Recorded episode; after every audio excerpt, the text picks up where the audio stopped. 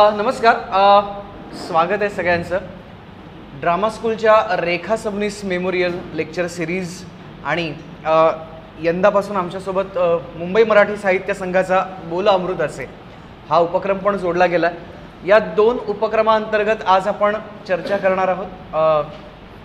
अभिनेते लेखक दिग्दर्शक ऋषिकेश जोशी यांच्याशी. तुम्ही कोल्हापूरचे आहात. हो. कोल्हापूरला कायमच कलेची एक मोठी परंपरा आहे. अ, तुमची जडणघडण तिथली आहे. तुम्ही तिथे शिकवतही होतात. मग तिथून नाटकाकडे कसे काय वळलात? नाटक या माध्यमाची ओळख केव्हापासून झाली? आणि तुम्ही केव्हापासून करायला लागलात?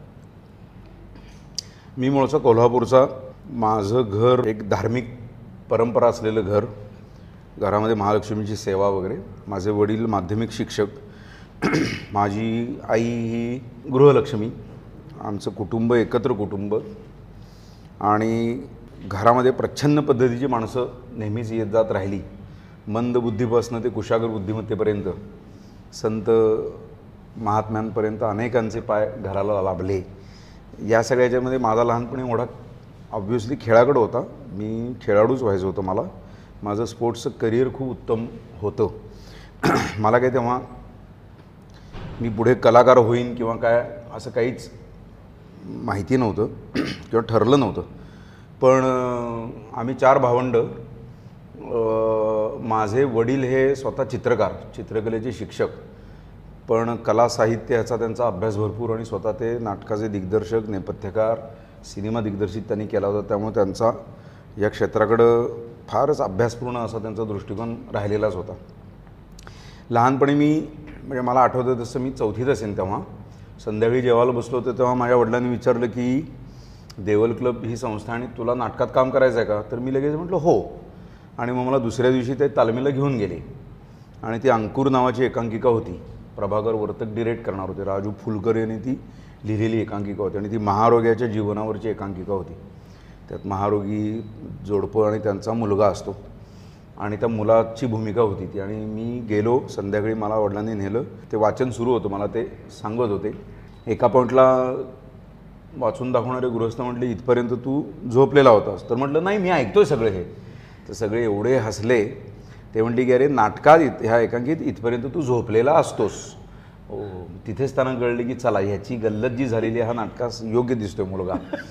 आणि मग ती जी एकांकिका केली त्याच्यातले सुद्धा सर्व अनुभव मला आत्ताही लक्षात आहेत आणि चित्रविचित्र म फार मनोरंजक सगळे अनुभव होते. ती एकांकिका मग काय कोल्हापुरात अशा प्रायोगिक संस्थेच्या एकांकिका मग त्या स्पर्धा मग ती काय त्याचे जे काही प्रायोगिक एकांकिकांच्या स्पर्धांचे जितके प्रयोग होऊ शकतात तेवढे झाले. मग त्याच्यात ती बक्षिसं मिळाली. मग मलाही तेव्हा अभिनयाचं आयुष्यातलं पहिल्यांदा पारितोषिक मिळालं होतं. मग मधु मंगेश कर्णिक यांच्या हस्ते वगैरे ते काय अभिनयाचं पारितोषिक आणि हे वगैरे सगळं? तर तेव्हा ते पारितोषिक म्हणजे काय आहे? आणि काय हे कळण्याचं माझं काही वयच नव्हतं. मग ती एकांकिका पुढे मुंबई दूरदर्शनला वगैरे झाली. हा संपला माझ्या लेखी विषय तो म्हणजे. त्या तेव्हा ते आकाशानंद प्रमुख होते तेव्हा ज्ञानदीप नावाचा जो कार्यक्रम असायचा म्हणजे मला नेहमी असं वाटतं की माझं एकूण सगळं लाईफ करिअर दोन ह्याच्यात जे विभागलं आहे की प्री मोबाईल एरा आणि पोस्ट मोबाईल एरा मी प्री मोबाईल एरामध्ये शिकलेलो असल्यामुळे खूप चांगल्या सुंदर आठवणी आहेत. त्यापैकी तेव्हा दूरदर्शन एकच चॅनल तो ज्ञानदीपचा कार्यक्रम टी व्हीवर एकांकिका दिसणं हे खूप मोठी गोष्ट होती तेव्हा. ते मुंबईच्या दूरदर्शन स्टुडिओमध्ये त्याचं शूटिंग वगैरे. पण ह्या- हा केवळ एक म्हणजे काय हा तेवढाच हा, माझं सगळं पुढं म्हणजे खेळांकडेच लक्ष होतं. शाळेत असल्यानंतर माझे वडीलच ज्या शाळेत शिकवतात त्याच शाळेत मी शिकत असल्यामुळे त्याचे फायदे तोटे दोन्ही होते. मग ते शाळेतल्या अभिवाचनाच्या नाट्य अभिवाचनाच्या स्पर्धा एकांकिका आणि हे बाय डिफॉल्ट वडील कलासक्त मुलांनी काम केलंच पाहिजे. मग त्याच्यात ते करायचो पण असं काही फार उद्देशपूर्ण किंवा प्रचंड आवडीनं किंवा खूप काय म्हणूया अंगभूत कला गुण होते वगैरे असं काही नव्हतं तेव्हा ते काही. कॉलेजमध्ये गेल्यानंतर मला वैयक्तिक विवेकानंद कॉलेजला अकरा बारावी मी सायन्स स्टुडंट आहे. तेव्हा मला वाटलं की आपण एकांकिका बसवायला हवी. आणि मग ती तेव्हा मी बसवल्या केल्या. मी ग्रॅज्युएशनला असताना मात्र यूथ फेस्टिवल्स हा जो काही मोठा प्रकार जो आहे पश्चिम महाराष्ट्रात तेव्हा मी संपूर्ण यूथ फेस्टिवलची जबाबदारी मी राजाराम कॉलेजचा विद्यार्थी. त्या कॉलेजमध्ये नाटक विभाग नव्हताच. तो मी सुरू करायला लावला.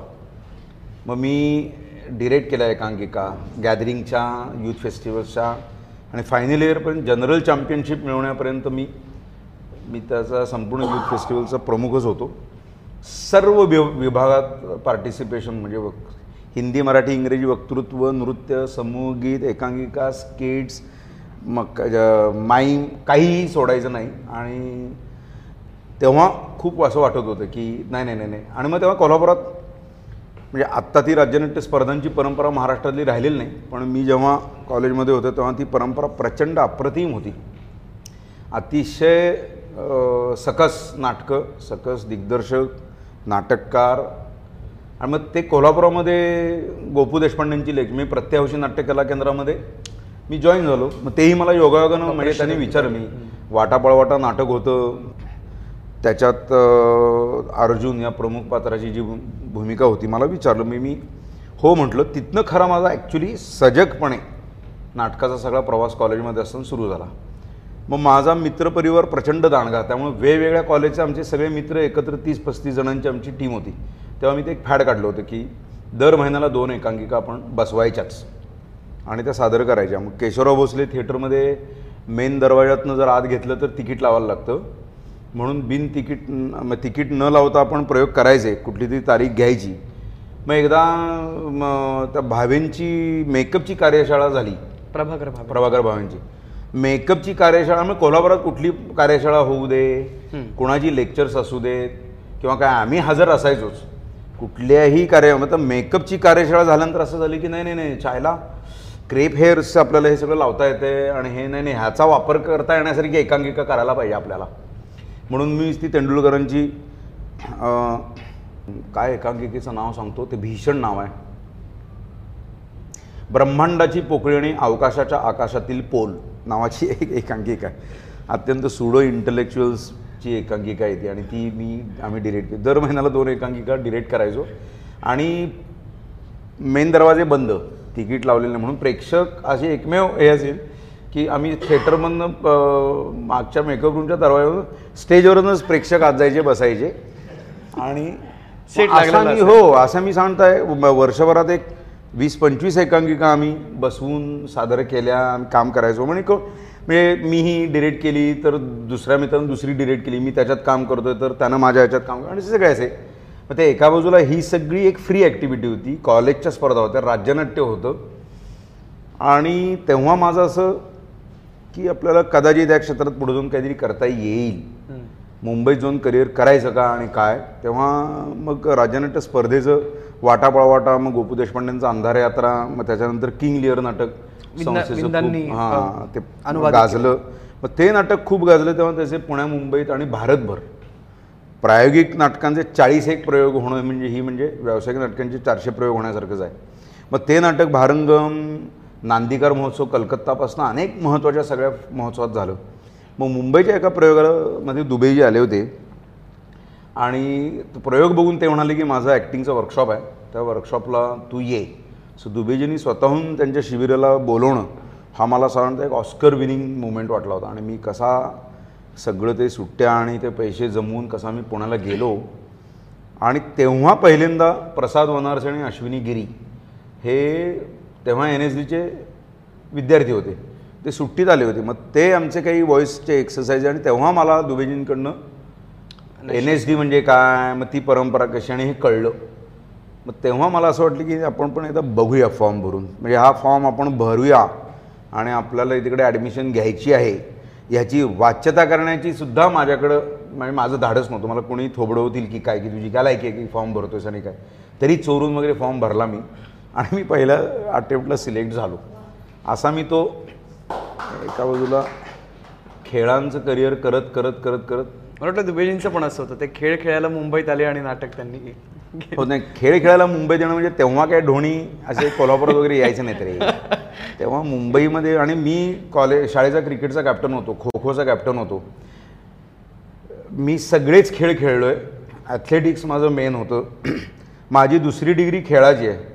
मी बॅचलर ऑफ फिजिकल एज्युकेशन युनिव्हर्सिटीचा रँकर मी जिल्हा ॲथलेटिक असोसिएशनला मी पाच वर्ष रेफरी म्हणून काम केलेलं आहे.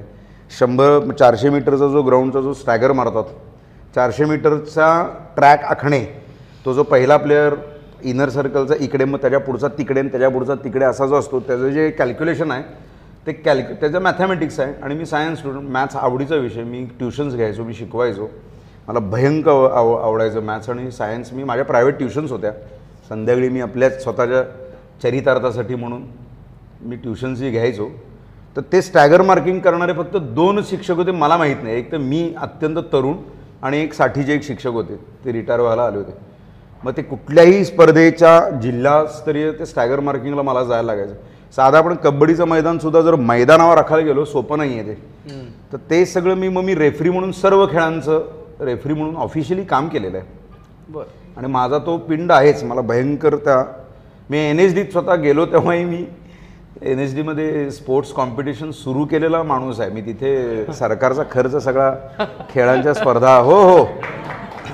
मी तिथे ऑफिशियली क्रिकेटच्या मॅचेस एन एच डीत जाऊन मी पालम एअर म्हणजे म, फिरोजशाह कोटला वगैरे मॅचेस खेळलो मी. Ministry of finance ministry of income टॅक्सच्या अगेन्स्ट वगैरे.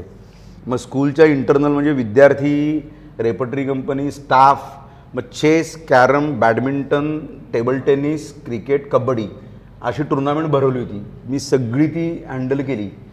मग त्याचं बक्षीस वितरण समारंभ आणि ती खूप मोठी घडत गेली ती. त्याचं बक्षीस वितरण समारंभ कोणाला बोलवायचं वगैरे? तर आम्ही स्कूलमध्ये आम्हाला धाडस दांडगं असं होतं. आम्ही डायरेक्ट कपिल देवांना फोन कर मोहिंदर रहमानना फोन कर.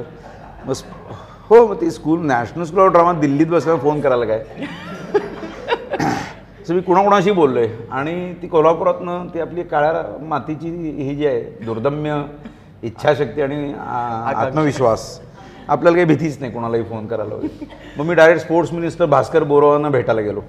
म्हटलं असं असं आहे आणि ते आले बक्षीस समारंभाला. आणि त्या ग्रँड शो आणि ती आता एन एस डीमध्ये स्पोर्ट्सची माझ्यापासून आत्ताही एकवीस वर्ष झाली मला पास आउट होऊन पण ती परंपरा अजूनही सुरू आहे. वा. ते सगळं ते मला अ, मला इथेच एक प्रश्न असा विचारायचा आहे की तुम्ही ॲक्टिंगचे स्पेशलायझेशन तिसऱ्या वर्षाला तुम्ही होतात.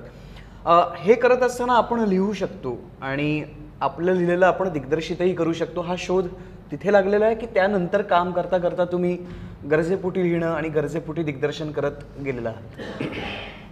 मी ॲक्च्युली तिथे एन एस डीत गेल्यानंतर त्याच्या आधी मी कॉलेज लेवलवर आणि हे वगैरे डिरेक्शनचं काम केलं होतं. डिरेक्शन मला आवडतंच. पण काय स्पेश स्पेशलायझेशन स्वीकारावं? याविषयी माझा संभ्रम होता. तर मला वैयक्तिक ॲक्टिंग स्पेशलायझेशन करून ॲक्टर म्हणून पण आपल्याला काम करायचंच आहे. आणि मी ज्या नाटकात काम करतो आहे त्याचं डिरेक्शनचा माझा माझा अभ्यास होणारच आहे. बाहेर पडल्यानंतर हा डिरेक्शनचा पास्ट आऊट आहे म्हणून ॲक्टिंगची कामं मिळणार नाहीत की काय. अशी एक भीती. भीती. आणि त्याहीपेक्षा प्रत्यक्ष नट म्हटलं की त्याला काही दुसरं काही सुचत नाही. आणि मग ती तेवढे परफॉर्मन्सेस तेवढ्या तेवढ्या भूमिका तेवढी ॲक्टिंगचे वर्कशॉप्स आणि तेवढं जगभरची फॅकल्टी म्हणून मी ठरवलं की नाही मला आपण ॲक्टिंग स्पेशलायझेशन करायचं. आणि डिरेक्शन मला पाहिजे तेव्हा मी करू शकणारच आहे असा मला आत्मविश्वास होताच. मुंबईत आल्यानंतर मी व्यावसायिक याच्यावर मला डिरेक्शनचं काम आणि हे होतंही पण मी मुद्दाहून नाही केलं. कारण तेव्हा अशी परिस्थिती होती की एकदा जर तुम्ही सुरुवातीच्याच टप्प्यात डिरेक्शन करायला लागला तर कदाचित लोक तुमच्याकडे वेगळ्या दृष्टिकोनातून पाहायला लागतात. की अरे हा डिरेक्टर आहे आणि आता हा ला कशाला रोल आणि किंवा काय. म्हणून मी खूप पेशंटली मग मला माहिती होतं की एक वेळ अशी येईल की मी डिरेक्शन जरी केलं तरी माझं ॲक्टिंगचं काम काही जाणार नाही आहे आणि मग ते नांदी आणि याच्यानंतर ते झालंच तसंही. मी बा अदरवाईज मग सुट्टीत मी एन एस देऊन एक एक दोन दोन महिने सुट्टीत घरी यायचो तेव्हा तो वेळ कशाला वाया घालवा? तेव्हाही मी जमून नाटक डिरेक्ट करायचोच. त्यामुळे ते मला जे कोल्हापुरात अ, तुम्ही हां करायचो. सुट्ट्यांसाठी म्हणून यायचं तेव्हा ती ऍक्टिव्हिटी पुन्हा रिवाईव्ह व्हायची. हो हो हो हो. मग लिखाणाचं काय झालं की लिखाण ही फार इंटरेस्टिंग प्रोसेस आहे. अं, मला खूप वाटायचं की आपण लिहायला पाहिजे. पण काय लिहायचं? हा एक मुद्दा असतो ना तो. नाटक बिटक लिहायच्या कधी मी बंधात पडलो नव्हतो. मग ती लिखाणाची कुठनं सवय किंवा कशी डेव्हलप होते? मी जेव्हा माझ्या माझ्याकडे वळून जेव्हा बघतो तेव्हा मला असं वाटतं की मी एन एस डीत होतो तेव्हा मी म्हटलं तसं मोबाईल नव्हतेच. साधा फोनसुद्धा तेव्हा ती सकाळी नऊ ते संध्याकाळी पाच वगैरे प्राईम टाईम आहे त्याचा कॉल रेट सोळा सेकंदाचे एवढे पैसे वगैरे रात्री आणि हे वगैरे. त्यामुळं पत्रलेखन. मी बाराशे पत्र लिहिलेली आहेत तीन वर्षात. हो हो हो हो. आणि मग मला माझे शिक्षक पालक नातेवाईक आणि हे घरी कुठून जिथून तिथून मी पत्र लिहायचो आणि पत्र व्यवहारच होता ना तेव्हा व्यक्त व्हायचा. पत्र यायची पण पत्र बरीच. मग तेव्हा असं की त्यानं मला बऱ्याच जणी सांगितलं की अरे छान लिहितोयस तू वगैरे पण म्हणजे काय आपण व्यावसायिक लिखाण करतो क करूया किंवा करायला पाहिजे असं काय मला कधी वाटलं नव्हतं. इथं मुंबईत आल्यानंतर जेव्हा घडले बिघडलेसारखा शो जेव्हा सुरू झाला तेव्हा ते असंख्य असंख्य विषयांवर रोज एक एक भाग असायचा तो. मग ते रोजच्या भागामध्ये तेव्हा मला खरं म्हणजे मुंबईत आल्याचं हे लक्षात आलं. काय? की मुंबईमध्ये वाढलेला तरुण आणि महाराष्ट्रातल्या इतर कुठल्याही गावात वाढलेला तरुण ह्याच्यामध्ये बेसिक फरक हा राहतो. माझा न्यूनगंड तिथेच गेला मुळात. मला नंतर असं लक्षात आलं की मुंबईतला मुलगा हा घरातनं निघून तो आवरून शाळेत जाणार आणि रात्री घरी येऊन जेवण करून झोपणार. त्याला अभ्यासालाही वेळ नाही.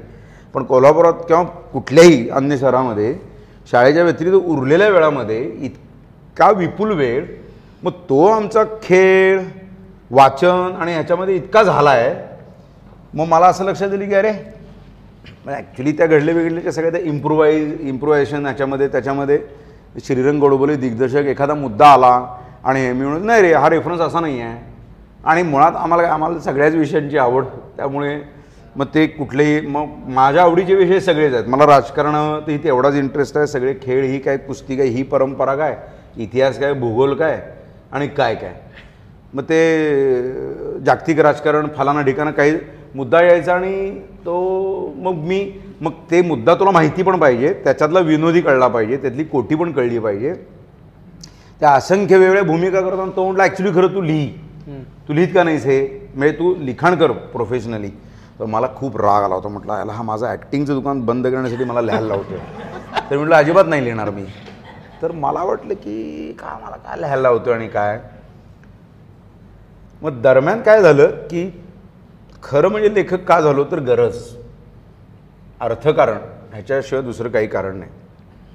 आणि ते योगानं योगायोगानं कामं येत गेली. आणि योगायोगानं मी अत्यंत म्हणजे जणू काही मी ह्याच्या आधी विपुल लिखाण केलं आहे अशा धाडसाने मी ती कामं घेत गेलो व्यावसायिक कामं. मग त्याची शिस्त आणि त्याचं हे सगळं मी काम करता करता शिकलो. पण तर ते मला काय लक्षात आलं की त्या सिरीज आणायच्या वेळेला किंवा इतर वेळेला सुद्धा तुम्हाला मुळात काही म्हणायचं आहे का? तर तुम्हाला लिखाणाचा स्रोत आहे बरोबर. नाहीतर काय ज्याला काही म्हणायचंच नाही आहे त्याला लिखाणाचं काही कारणच नाही आहे मग ते अशा पद्धतीच्या इम्प्रुव्हायशन्स किंवा इतर चार लोकांशी बोलताना वगैरे आपल्याला आपलं एक मत आहे असं जेव्हा लोकांना वाटलं की ह्याला ह्याचं ह्याच्याकडे ह्याचं मत आहे मग तेव्हा ॲक्च्युली काय आहे की सव्वीस जुलैचा पाऊस पडला ना त्यावेळेला मी दुस म्हणजे त्या अनुभवावर मी एक ले एक लेख लिहिला होता तर माझा अनुभव फार चमत्कारी अनुभव होता सगळा तो. म्हणजे फार इंटरेस्टिंग होता आणि हे. तेव्हा काय पत्र खूप जणांनी लिहिलेली होती रे. तर मी प्रत्यक्ष पत्र घेऊन मी केतकरांना भेटलो. आता कुमार केतकर नाटकांच्या प्रयोगाला यायचे ओळख होती आणि मी सहज म्हणजे असंच. मी त्यांना त्यांनी वाचल्यानंतर ते म्हणाले की सांगितलं खांडेकर होते लोकसत्तात राजीव खांडेकर. ते म्हणले हे चौकटीत छाप. तर चौकटीत छाप आणि तर दुसऱ्या दिवशी ते चौकटीत त्यांनी पत्र छापलं ते म्हणजे तो अनुभव छापला. आणि त्याच्यावर वाचकांच्या पत्रव्यवहारात काही प्रतिक्रिया आल्या. आणि मला त्याच्यानंतर दहा वर्षानंतर सुद्धा लोकांनी त्या एक आठवण करून दिलेली आहे. काश्मीरला आमचा बोंबिलवाडीचा प्रयोग होता. जॉर्ज फर्नांडिसांनी बोंबिलवाडी नाटक पाहिलं होतं आणि त्यांनी सैनिकांच्या मनोरंजनासाठी तिकडं प्रयोग ठेवला होता. आणि मी जे काय दोन हजार साली काश्मीरात सैनिकांच्या मनोरंजनासाठी प्रयोग करायला जेव्हा उरी कुपवाडा भागात राहिलो असं पाकिस्तानी पोस्ट दिसतंय एक मिलिटरीची अवस्था काश्मीर सगळं जवळून पाहिलं आणि आता ते जे काय आहे ते आल्यानंतर सांगत बसण्यापेक्षा त्याचा माझा अनुभव जो होता त्याचं मी त्याचा जबरदस्त लेख लिहिला होता एक. तो ताबडतोब सकाळनं छापलाही असं वर्तमानपत्रातली आर्टिकल्स असं करत करत ते मग मी लिखाण लेखमाला सुरू. झाल्या. मग मला अचानक एकदम पाठारे विद्यार पाठारे म्हणाले की असं असं माझ्या सिरियलचा प्रॉब्लेम झाला हे झालं ते झाले. तू स्क्रीन प्ले लिही. मी कधीही त्याच्या आधी लिहिलेलं नव्हतं. आणि मला म्हणजे म्हणजे मला असं वाटतं की ती नियती तुमची गरज म्हणजे मला असं होतं की जे नाटक मी करत होतो त्या नाटकाचा शेवटचा प्रयोग करत होतो मी तेव्हा. ते सोडावं लागणार होतं नाटक. आणि त्याच वेळेला हे विंगेत मला येऊन म्हणाले होते. आणि मला उद्यापासून काय याची भ्रांत असताना मला म्हणाले आणि मी गेलो आणि मी त्यांच्या ऑफिसमध्ये बसून तासभर सगळी स्टोरी ऐकून सगळं तिथंच त्यांना दोन एपिसोडचा स्क्रीन प्ले देऊन घरी आलो. आणि मी आणि मग ते सुरू झालं काम. महिन्याचा महिन्याला चेक येतोय. असं म्हटल्यानंतर मला कळलं की अरे हे सगळं पैशांचं गणित आहे. आणि मग मी सांगतो एक हजार एपिसोड्स वेगवेगळ्या सिरियलचे स्क्रीनप्ले लिहिला. पण म्हटलं हे काय आपला चरितार्थाचा हा भाग काय असू शकत नाही आहे मग मी जी काय फेलोशिप केली दोन हजार तीन ते दोन हजार पाच त्या फेलोशिपच्या दरम्यान मी भरपूर मला जो काही रिसर्च माझा करायचा होता तो लिहिल्यानंतर त्याच्यातले खूप मराठी रंगभूमीच्या उगमापासून ते एकोणीसशे वीसपर्यंतच्या कालखंडापर्यंत विपुल पद्धतीची मी चरित्र आत्मचरित्र आणि भरपूर जे जे काय वाचलं त्याच्यात मला अनेक किस्से इतके वाचनात आले तर माझा अभ्यास राहिला बाजूला आणि मी वेगळ्याच जंगलात घुसलो. मला वाटलं आलं मी ह्याच्यातच माझा वेळच आहे म्हणून त्या त्यावेळी मी सगळी टिपणं काढून ठेवायचो. त्या त्या सगळ्या प्रसंगांची उल्लेखांची याची त्याची. आणि आता सहज असंच केतकरांची ओळख होती मी वर आमची रिहर्सल त्या उद्योग भवनामध्ये रिहर्सल हॉल होता ना पूर्वी. आणि रिहर्सलच्या आधी खाली ते त्यांचं ऑफिस होतं. मग जा आधी अर्धा तास किंवा गप्पा मारत असतो एकदा बोलता बोलता सहज उल्लेख निघाला आणि मी त्यांना दोन चार किस्से सांगितले. राम गणेश गडकरी बोडस आणि हे वगैरे. आणि काय नाही खूप वेळा मी गप्पा झाल्या सगळं झालं. एके दिवशी मला फोन आला मला म्हणाले ताबडतोब उद्या ये. मी गेलो. मला म्हणाले दिव्य मराठीचा मी संपादक झालो आणि एक जानेवारीपासून अंक सुरू होतोय. तू कॉलम लिहायचा आहेस. साप्ताहिक कॉलम करा. आणि बावन्न आर्टिकल्स आणि ते जे काही तुम्हाला सांगत होतंस ते सगळे किस्से. आता कोणीतरी ते असं बसतं मानगुटीवर. मग दरम्यान मुंबईतले हे सगळे जे इव्हेंट्स आहेत साहित्यविषयक मग कोणाची पुस्तक प्रकाशनं मग मनोरंजक इव्हेंट्स आणि हे मग ती सगळी स्किट सादर करताना स्वतःच लिहिलेली आणि हे. असं ते करत ते. मग एका बाजूला इतकं काय काय सुरू झालं ना ते. म्हणजे आता नेहरू प्लॅनेटोरियममध्ये जे सायन्स फिक्शन शोज जे दिसतात बघतात त्यातले साठ सत्तर स्क्रिप्टच्या मी लिहिलेले आहेत. त्याची translations English to Hindi Marathi आणि हे मी केलेले आहेत. काही सायन्सचे शोज मी लिहिलेले आहेत. मग ते मग हळूहळू काय मग कॉपीरायटिंग मग वेगवेगळ्या कोणाची कोणाला लिखाणातली मदत मग ऑब्व्हियसली हळूहळू. आता दे धक्कासारखा सिनेमा माझा ॲक्च्युली काम बघून किंवा माझं एरवीचं विनोदी काय त्यांना वाटलं असेल मांजरेकर मला सहज उद्या काय करू ये. भेटलो. मला म्हणाले काय सध्या तुझं? काही? म्हटलं काय असं काही नाही. मला गाडीत बसवलं आणि डायरेक्ट मला माथेरानला नेलं नेलं रे. ते म्हणले हा सिनेमा ही गोष्ट हे असं असं तू डायलॉग्स लिही. मी चार दिवसात सकाळी आठ ते रात्री दहा असं चार दिवसात दे धक्काचे संवाद लिहिले. मला असं वाटलं आला एवढा मी अभ्यास केला असता आय एस झालो असतो. अक्षरशः त्या आता त्यांना का विश्वास वाटला मी लिहू शकतो. आणि मी चार दिवसात कसे लिहिले मग ते त्या सगळ्या विनोदांवर तो सिनेमा गाजला आणि मग ते ऑब्व्हियसली होतंच. ते कुणीतरी ते बघतं जोखतं. म्हणून मी ते म्हटलं ना की मी लहानपणी ते जेवायला बसलो असताना वडील म्हणाले तू काम करतोस का? तर चार भावंड त्यांनी मलाच का विचारलं? तर त्यांना कधी वाटलं असेल की कदाचित ह्याच्यात हे असू शकतं हा करेल किंवा काय? आणि मग काय होतं मग आता ते वेगवेगळे अनेक मासिकं पाक्षिकं दिवाळी अंक मग काही असे इश्यूज येतात खूप. की आता दिल्लीमध्ये अलका इब्राहिम अलकाजींच्या नाव हे करून म्हणजे कालिदास रंग म्हणजे हे तोडून अलकाजींचं नाव दिलं जातं आहे तर ह्याच्यावर राडा सुरू आहे तिकडे आणि तू लिही. तर ॲक्च्युली ज्या पत्रकारांना फोन केला तो त्या त्याच्या अगेन्स्ट त्याला बोलायचं होतं. की कसं चूक आहे हे? हिंदुत्ववादीने कसं दिल्लीमध्ये बी जे पीनं ताब्यात घेऊन कार्य अ, मेघदूत रंगमंचाचं नाव बदलून इब्राहिम अलकाजी कसं ठेवलं जातं आहे आणि हे तू लिहायला पाहिजेस वगैरे. तर मी म्हटलं की तुला काय माहिती आहे ह्यातलं? तर तो घाबरला. म्हटलं अरे हे मेघदूत रंगमंच हे मुळात अलकाजीनी बांधलेलं आहे आणि अलकाजीनीच नाव ठेवले मेघदूत म्हणून.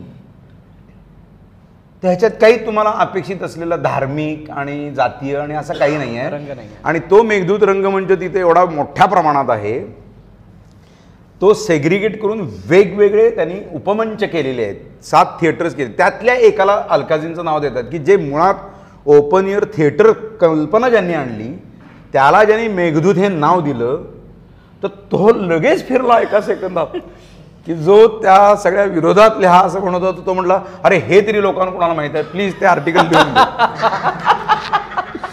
मला अजिबात वेळ नव्हता पण म्हटलं अरे मग ह्या अशा काहीतरी त्या सांस्कृतिक गुढी अंगावर येते ना आपल्या. ओझी. सांस्कृतिक गुढी. असं ते माझ्यावर फार वेगवेगळ्या दबावांनी अनेक वेगवेगळ्या इश्यूजवर आणि ह्याच्यावर. मग एकदा मला विनायक पर म्हणाले की नाही नाही लोकप्रभात हे लिहायचं आहे मग तू तुझ्या काहीतरी म्हणजे कलाकारांचे आणि शूटिंगचे किस्से बिस्से म्हटले काय मला काही काडीचा इंटरेस्ट नाही किस्से बिस्से वगैरे काय वगैरे. नाही मग तू केलेल्या आजवरच्या भूमिकांचा ॲनालिसिस म्हटलं एवढाही काय मी मोठा नाही की माझ्या भूमिकांचा ॲनालिसिस मी छापावं वगैरे. म्हटलं मला जे वाटतंय ते मला लिहू द्याल का? काय? म्हटलं मला असं म्हणजे कलाकार म्हणजे हा फक्त एक तिकडे हॅ हॅ हू आणि आणि आज काय तसं त्याला दोन्ही बाजू आहेत जसं अनेक कलाकार वागतातही तशी की ह्यांना फार अक्कल आहे असं वाटत नाहीच. त्यामुळे त्यांच्याकडनं अपेक्षाही नसते. म्हटलं एक नागरिक म्हणून मी कलाकार जरी असलो तरी कलेच्या चौकटीतनं एक माणूस म्हणून मला काय वाटतं? मग असे शेकडो विषय आहेत. मला जे लिहावंसं वाटतं मी त्यांना वेगवेगळ्या इश्यूजबद्दल ते म्हटले लगेचच. कशाला मी बोललो असं झालं मला? मग मी वर्षभर वर्षभर ते आर्टिकल झाली. मग आता ते वेगवेगळ्या ठिकाणी वाचलं जायचं. मग मला हे सात आठ महिन्यानंतर त्यांनी सांगितले की तुझ्या त्या कॉलमला गल्फमधनं भरपूर तिथे वाचला जातो आणि तिकडनं प्रतिक्रिया खूप येतात. मला काहीच माहीत नाही की इस्रायलमध्ये आणि गल्फमध्ये आणि इराणमध्ये आणि हे का माझे लेख वाचत असतील? नाही नाही मला खूप नंतर कळलं की तिकडे आत्ता काही एल एन टीचा प्लांट आहे. मग तीस एक इंजिनियर्स आहेत मराठी. मग तिकडे त्याचं सबस्क्रिप्शन जास्त आहे. मग बरं मला ह्यातलं काही माहीत नाही बरं का. आता हे काय आहे की वेगवेगळे जे लेख येतात ना छापून त्यातले सगळ्या वेगवेगळ्या मासिकातले बेस्ट लेख निवडून त्याचं एक पोर्टल वेगळं आहे. अच्छा. तर त्या पोर्टलवर दर महिन्याला माझा लेख त्या पोर्टलवर कायम होता. मग ते खूप मला यू एस यू के सगळीकडनं त्या लेखांच्या प्रतिक्रिया विपुल प्रमाणात यायच्या. मग राजन खान पण वाचत होते. मला काय माहीत नाही. मला म्हणाले मी पुस्तक करणार आहे याच्यावरचं काय आता काय? मी काय मला काय साहित्य म्हणून मिरवायचं नाही आहे. त्यांनीच ते अक्षर मानवतर्फे ते दुसरी बाजू नावानं त्यांनी पुस्तक छापलं. नांदी पुस्तकाच्या वेळेला काय म्हणजे आजवरचा सगळा कलेबद्दलचं हे वगैरे एखादी प्रोसेस कशी असते ती कधी कोणी जतनच करून ठेवत नाही. डॉक्युमेंटेशन नाही आहे अरे मुळात नांदी नाटकात ह्या मी मुद्दा मांडलाय ना की आपल्याला जतन करायचीच अक्कल नाही आहे तर मी माझं नाटक कसं केलं आणि नाटक बऱ्या आणि बऱ्याच वेळेला असं होतं. दिसणारं नाटक फार भुक्कड जरी असलं ना तरी त्याची प्रोसेस कदाचित काहीतरी प्रचंड शिकवणारी असू शकते. आणि कुठलंही नाटक किंवा सिनेमा घडत असताना प्रोसेसबद्दलचं डॉक्युमेंटेशन असायलाच पाहिजे. कारण मी जेव्हा जुन्या नाटकांचा अभ्यास करायचो मला काहीही माहिती मिळता मिळता नाकाला मा म्हणजे माझ्या तोंडाला फेस आला आणि मी कुठनं कुठनं वर्षानुवर्ष ते सगळं खोदून काढले आणि मिळाले. तर तेच जर मिळालं नाही पुढच्या पिढीला नाहीतर काय होईल की ज्या काही सी डीज ज्या झाल्यात मधल्या एक दहा वर्षात काय उद्या काय बाकी सगळं नष्ट झालं आणि काय भूकंपानं सगळं गेलं त्या सी डी म्हणजे रंगभूमी असा होईल. हो हो तुझे तसं नाही आहे म्हणजे फक्त. त्या सी डी म्हणजे ती रंग मराठी रंगभूमी अशी ओळख त्याची राहील चुकून. तर कुठेतरी लिखित योग्य त्याचं काहीतरी अनालिसिस मला इथे जबाबदारी म्हणून ते लिहित गेलो आणि म्हणून ते ॲक्च्युली नंदी मला तो कलात्मक प्रवास महत्त्वाचा वाटला तो. या सगळ्यामध्ये हे सगळे लेख मला चालवत असताना डेली सोप्सचे डायलॉग्स लिहित असताना चित्रपट लिहित असताना नाटक आपण लिहावं असं केव्हा वाटलं आणि का वाटलं? आणि जे तुम्ही म्हणताय की मला काहीतरी सांगायचं असतं म्हणून मी लिहित असतो. असं नाटक माध्यमात पहिल्यांदा केव्हा सांगावं असं वाटलं? मी ते जो रिसर्च केला ना मराठी रंगभूमीवरचा वाचिक अभिनयाचा प्रवास अठराशे त्रेचाळीस ते दोन हजार. थोडक्यात सांगायचं झालं तर जगभरच्या सगळ्या नाटकांची आपली आपली एक त्याची काही पायाभूत हे आहे. म्हणजे वे वेस्टचं नाटक पाश्चिमात्य नाटक इंग्लिश नाटक जर केलं तर ते नेपथ्य कॉस्ट्युम्स आणि ह्याच्या व्यतिरिक्त ते विचार पण नाही करू शकत. मणिपूरची रंगभूमी ही संपूर्णपणे फिजिकल ॲक्टिंगवर आहे. आपल्याला आपल्याला भाषा नाही कळली तरी नाटक कळतं. त्यामुळे ते शरीर भाषेवरून आपल्याला गोष्ट सांगतात. तसे अशा अत्यंत हां म्हणजे जगभरच्या सगळ्या वेगवेगळ्या रंगभूमीच्या मराठी रंगभूमीचं वैशिष्ट्य काय? शब्द भाषा. भाषा पाठ्य. म्हणजे एक नुसतं उपरणं खांद्यावर ठेवून वराड निघाले लंडनला ते पाच हजार प्रयोग होऊ शकतात. हे जगात लोकांना ऐकून फेफरं भरतं की आपल्याकडे सेट जरी नसला तरी चालतो. कॉस्ट्युम्स नसले तरी चालतील. बोलता येणारा नट पाहिजे.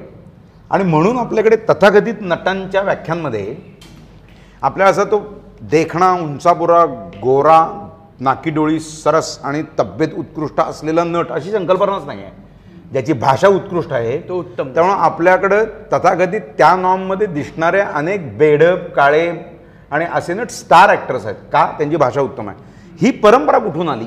याचं मला एकदा बघायचं होतं की जेवढं भाषेवर का नाटक आपलं आहे भाषा का महत्त्वाची आहे? आणि म्हणूनच आपल्याकडे नाटककार हा दिग्दर्शकापेक्षा श्रेष्ठ मानला जातो. कारण ही परंपरा ही परंपरा आली कुठं? आणि म्हणून मला तो मराठी रंग बेसिक आणि मला स्पीचचा जास्त चस्का आहे. भाषा भाषाशास्त्र हा माझा गेल्या अनेक वर्षांचा अभ्यासाचा विषय राहिलाच. आणि म्हणून मग हे हे पायाभूत म्हणजे हे त्याचं जे फंडामेंटल जे आहे भाषेचं हे का म्हणून मी तो रिसर्च करायला घेतला. तो रिसर्च करताना मग ऑब्व्हियसली मला त्याला दुसरंही कारण असं होतं की इथे मुंबईत एन एस डीचे स्टुडंट्स आले ना की समोरच्या एक तथाकथित सर्व लोकांना त्यांची एक अक्कल काढण्याची मौज असते. आणि काम करणारे बाकी सगळे जे नट असतात त्यांना एक प्रशिक्षित नटांची उपेक्षा. हा त्यांचा एक एरवी फावल्यावेळा दौऱ्यातला एक छंद असतो तो. त्यांची अक्कल काढणे. आणि त्यांना असं तुम्ही तीन वर्षात शिकवा मग आम्ही वीस वर्ष इकडं केलं मग मग काय तुम्ही काय एवढे दिवे लावलेत किंवा काय वगैरे? मग ते जोखतात तुम्हाला.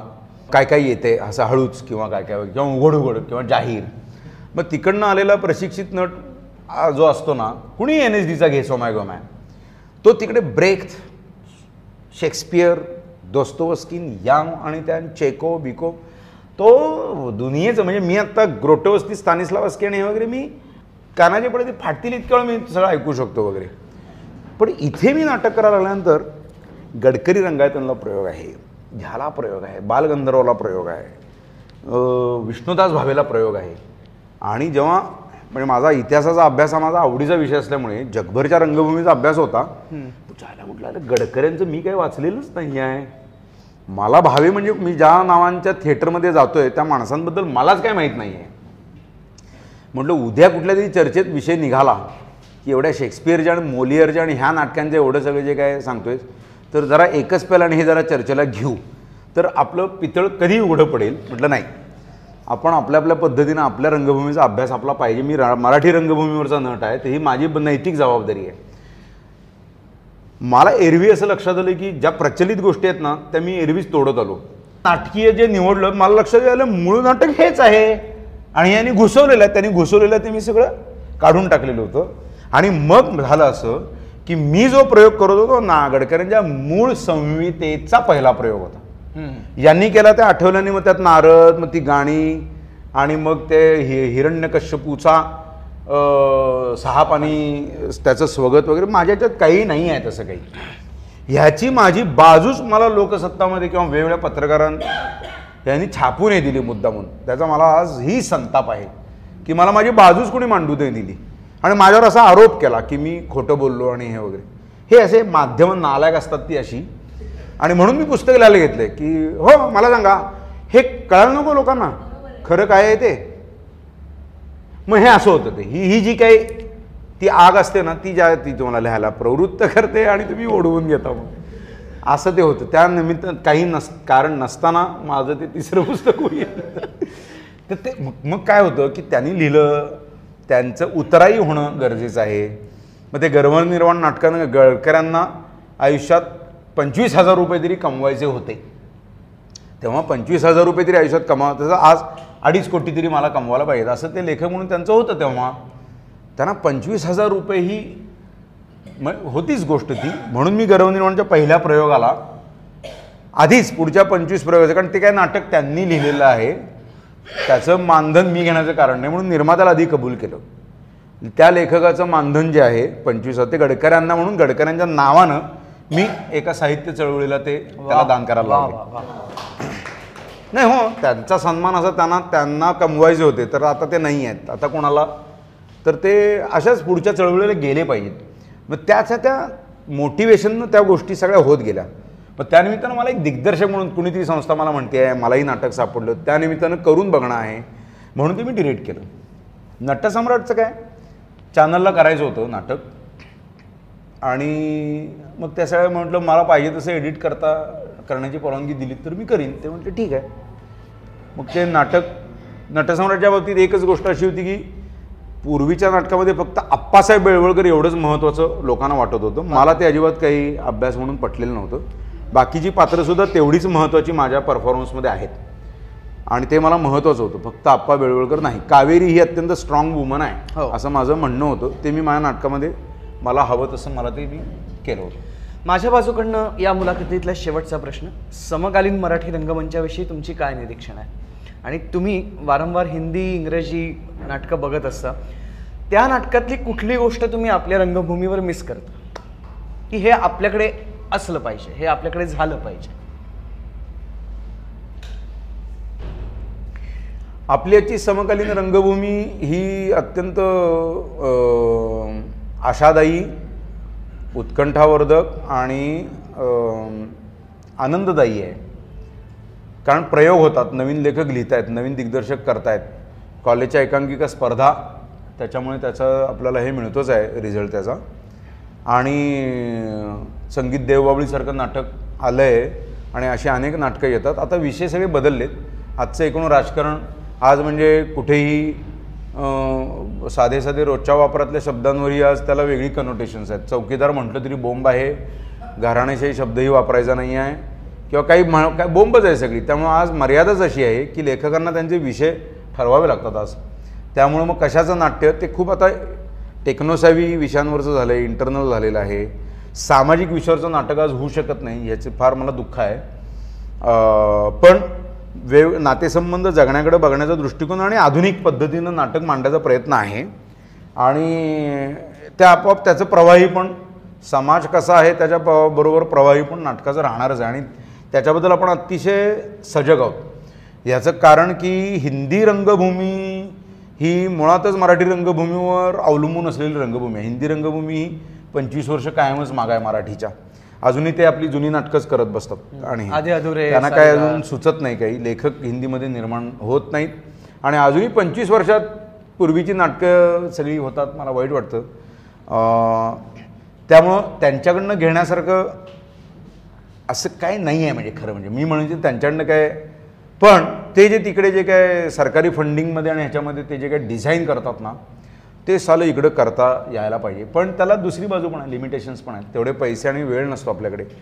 तेवढे सत्तर सत्तर लाईट्स लावून नाटक काय मला आवडेलच पण ते which is not fizzy feasibly which is not fizzy feasible today आणि इंग्लिश रंगभूमी म्हणशील तर काय म्हणजे माझा प्रयत्न आहेच. मी मी ल्युसियम थिएटर वगैरे मी अर्जही केला होता नोकरीसाठी. बॅकस्टेजचं मला एक दोन तीन महिने जाऊन नोकरी करून घ्यायची होती की ती जी नाटकाच्या मागची जी शिस्त आहे ना त्या Exactly. शिस्तीतला एक जरी भाग मी आणला ना इकडे तर मला आनंद होणार आहे. कारण नाटक आपल्याकडे नट चांगले आहेत चांगली नाटकं होतात. त्याचं सादरीकरणाची शिस्त म्हणून ती आणायचा माझा प्रयत्न राहणार आहे. आणि मला वैयक्तिक नाटककार म्हणून प्रचलित नाटकं जी येतात त्या साडबाय चाळीसमध्ये जी होतात मला त्या फॉर्ममध्ये करायचंच नाही आहे नाटक. मी माझ्या सगळ्या नाटकांना मला फॉर्मच नवीन क्रिएट करायचा प्रत्येक नाटका गणित. म्हणून मला जरा वेळ लागतो मला एक एक आत्ता असा प्रश्न सुचतोय की शिष्यवृत्तीने झालेला रंगभूमीच्या पाठ्याचा अभ्यास आणि मुळातच उत्तम असणारी भाषा आपल्याकडे आपलं असं स्वतंत्र स्पीचचं काहीही मॉड्यूल नाही आहे ते तुम्हाला डिझाईन नाही करावं असं वाटत? किंवा त्याची एक वर्कशॉप्स घेऊन मी करतो मी वर्कशॉप सगळीकडे घेतो. अनेक नेते येतात त्यांना त्यांची भाषा सुधारायची आहे म्हणून. कोणाचा रचा प्रॉब्लेम आहे? अनेक टेलिव्हिजन अँकर्स माझ्याकडे आलेले आहेत. आत्ता इंडियन क्रिकेट टीमची एक्स प्लेयर येते कमेंट्रीमध्ये करिअर करायचं आहे म्हणून. काही नट आणि ज्यांना क हे करायचं भाषेसाठी नटांची तयारी म्हणजे आज काय झाले नवीन नट आणि हे सगळे त्यांना येतच रे सगळं. त्यामुळे काय आपण शिकवणार? त्यामुळे त्यामुळे आपण आणि काय शिकवणार त्याच्यामध्ये? ज्याला येत नाही असं वाटेल तर आपण म्हणू शकतो की आपण एक सांगू शकतो. येतच आहे म्हटलं. आणि मग वि- विद्यार्थ्यांसाठी मी सगळीकडे घेत असतो. बा आणि आपल्याकडे काय मॉड्यूल नाही असं नाही आपल्याकडं उलट मॉड्यूल आहे भाषेचं. मला काय म्हणायचं आणि काय भाषा आहे म्हटलं तर ऑब्व्हियसली त्याला काहीतरी आचारसंहिता ना. They understand the text very well नाही तर कसं मला हिंदीत एवढं चांगलं काम देतील ते करायला?